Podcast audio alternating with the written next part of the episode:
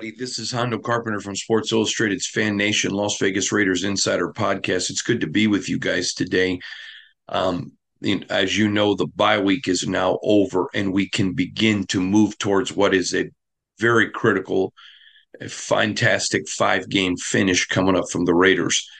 Um, obviously, they got the Vikings, and then they turn around four day window and bring the Bolts back um, the Bolts is a game that I felt like the Raiders would have won if Antonio Pierce was coaching back when they were in LA. That was one that the Raiders gave away. That was what was so frustrating about that game.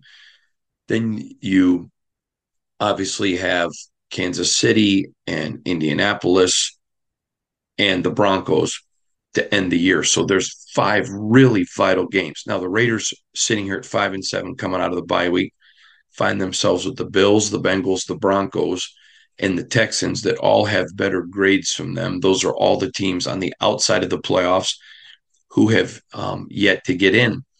Uh, that you know they're on the outside, but those are the teams ahead of the Raiders. Now, I don't think this is a playoff team. I think they're nine and eight. This is what I told you I thought they were going to be when the schedule was first released, and I reiterated it because I I do two predictions a year. I do when the schedule comes out, and then I do when the um, training camp's over. They're five and seven, which is where I told you both times I thought they would be. And then they're, you know, again, I think they're on pace to be nine and eight. But we all know stranger things have happened. I don't know if you watched the Kansas City Packer game, but oof, geez, oh Pete. So stranger things happen, but they're still in that hunt. And coming off of the bye week is so vitally important for them you know, you normally want your bye week a little bit earlier, but this time it just worked out tremendously because at this point of the year, everybody is hurt. But there's a difference between being hurt and being injured. And it just wants to give people that time to heal. Now, here are some things that I'm looking for out of the Raiders this week as as they host the Vikings uh, at Allegiant Stadium. What are some things that I'm wanting to see? The players got a chance to get away. It, it wasn't the same for the coaches because there is no practices, but I want to see what are some new wrinkles. I want to see that. I, I know that you know there was there's been new wrinkles every week. You may remember during the Miami Dolphin game, they were doing some things, and people were like, okay, we've seen enough of the jet sweeps. We've seen enough of it. And I kept saying to you, well, there's a little bit more. We saw in the last game when Jakobi Meyers was going to th- was going to throw a pass. Those were some things that were, you know, being implemented, some things that were being worked on. Um, I want to see some more of that. I want to see, um, again, Aidan O'Connell doesn't have to be Kenny Stabler or Patrick Mahomes, but I want to see a little bit more attacking you know he's talked about it and it's a learning process getting the football. And when Davante is not available I want to see them punish other teams. That forces them to have to make some decisions. And what a great week for Josh Jacobs to get a rest. And now let's come in with that offensive line and just again throw when they want to run when they want to, to be able to do things. I would like to see some mixing it up a little bit more on first down, throw a little bit more on first down. Just again, mix it up a little bit. And again, I think that the more you are able to implement other people, the more you'll see production from Davante because then teams have to make some very critical decisions. And when you throw the ball, it sets up the play action pass. So here are five things that I'm looking for this week as the um, Raiders host the Vikings. Number one is I want to see them with a fast start. I think that's really important. Get that fast start coming out of the bye week, knock the, the Vikings right in the chin. Now, we've seen them start fast and kind of dwindle off a little bit. So that's my second thing. I want to see a second half fast start. I think that's really, really important. I do. I don't think this team is going to get to ten wins, but I think they could. Certainly could. I don't think so, but I think they could. But if you're going to have any shot at getting there, or even getting the nine wins, which is what I predicted, they can't just start fast in the first half. There's going to have to be some second half showing of that. So that's my second point. The third thing I'm looking for is offensive ingenuity. And what I mean by that is very, very simple. I don't want them to be a pass team. I don't want to be a run team. I like the balance, but I want to see more of we're going to run when we want to, not when you dictate it. I think it just makes Josh McDaniels a much better player when he's put into a position where they don't know what he's going to do. And if you've distributed the ball a little bit more, I think that's very, very important. Three, uh, again, that that was number three, the offensive ingenuity. The fourth thing that I'm looking for, and I think it's very, very important, is I want to see the Raiders control the line of scrimmage on both sides of the ball. All the big guys had an extra week to get healthy, to get better, to get some rest, to heal some hurts. I want to see them come out and take dominance of the line of scrimmage. I believe that this Raider team, the way they are equipped, can do that. Absolutely, they can do it. I've had a lot of people ask about rookies, you know, Jade Nesta, or Nesta Jade Silvera, um, Byron Young. And you may remember a few weeks ago, I asked um, AP Antonio Pierce about that. And certainly they have to, you know, continue to practice better. But a lot of it has to do with just the play of the veterans. I mean, Adam Butler, John Jenkins, Bilal Nichols, Jerry Tillery. Listen, we've all uh, been very hard on Jerry for some so for some big mistakes, but that's been corrected. We've not seen more of it, and these guys are playing at a very very high level. We know about Maxx. I'm going to get more to the defensive line in a minute. I mean, but and then on the offensive line, I want to see them just come out and dominate. This is a great bye week for Colton Miller. I, I'm, I'm very good week for him. Greg Van Roten, this was a good week for him. Andre James, a good week for him. Jermaine Eluemunor, Dylan Parham, great weeks for these guys.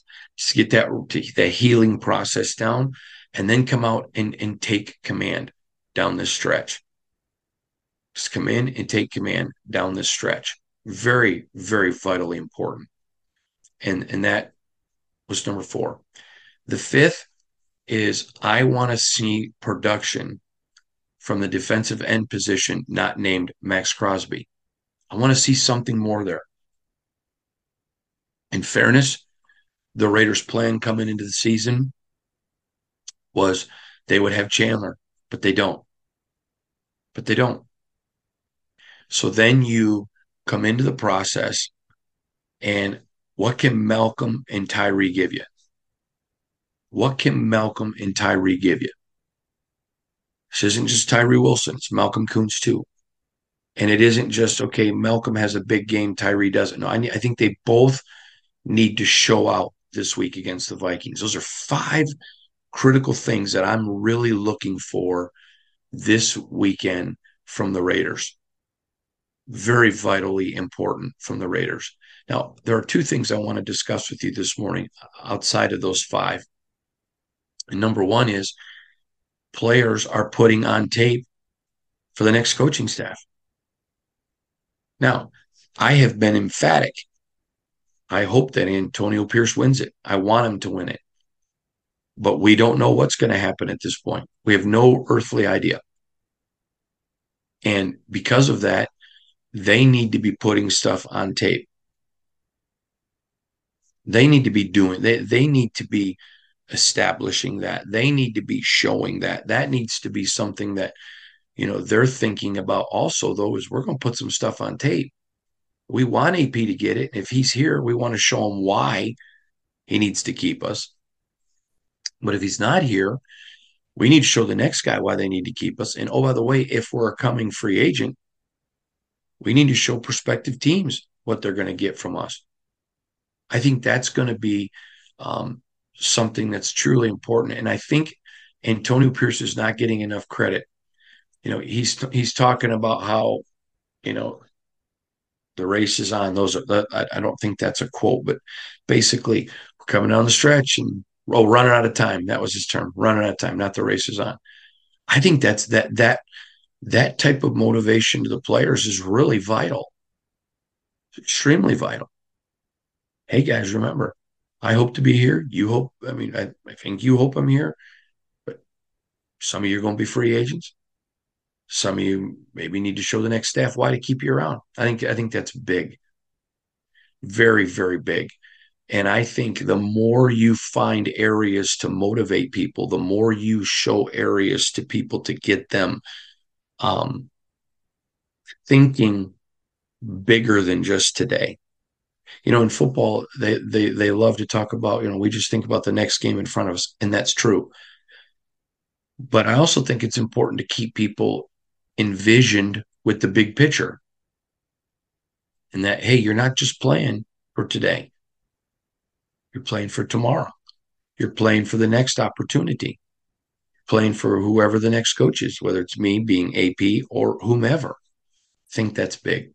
Lastly, I want to end with something because I had several people ask me this on over the weekend, but especially yesterday evening as losses for certain teams begin to mount and whatever. And um, but then we were talking about AP and people wanting to know what do I think he has to do? Keep the job. Well, I've said before, if he got to 10 wins, I think the Raiders would get into the playoffs. It's not 100, but I think they would. I think that would make it very difficult for Mark Davis to fire him extremely difficult. At nine wins, which is where I predicted, I think it would be difficult for Mark to let him go. Man, you got the team to over 500. That's a big deal. I think that would be very, very difficult for him. Eight and nine, I would think that there would be a chance that AP would get the job. And again, this is this is Hondo opinion here. This is this is just Hondo opinion.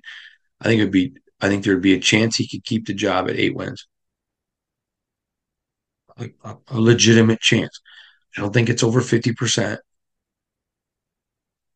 But remember Jim Carrey from the one movie, I don't remember the name of the movie, but it was so you're saying there's a chance. Yeah, at eight wins, I do. If they get to seven, I think it would be difficult. Six, mm, I don't think any chance at all. And at seven, it very minimal. So I think that's how it breaks down. I don't think I, I think of course Antonio Pierce is thinking about I would like to be the head coach. But that's not, I mean, he's not thinking about I'm going to use that to motivate them. This is about them. So when I say I don't think he uses I don't think he uses it with the players. But I know the players are talking about it. I know the players want him to be the head coach. And I think those are all things that are important to them. So, again, we covered two vital issues, which were really important to, to discuss. And then the five biggest things I'm looking for this weekend. I think the Raiders are in a prime position. I think the Raiders are in a really good position here. I think the bye week um, sets them up for what could be really good. Clearly, um, I think you we need to see more out of um, Aidan O'Connell. Clearly, I think we do. And do I, I think he has done a lot of really good things. You know, he had one sack last time, but there were no penalties on the team, which I understand. That's the entire team. That's not just Aidan, but no interceptions.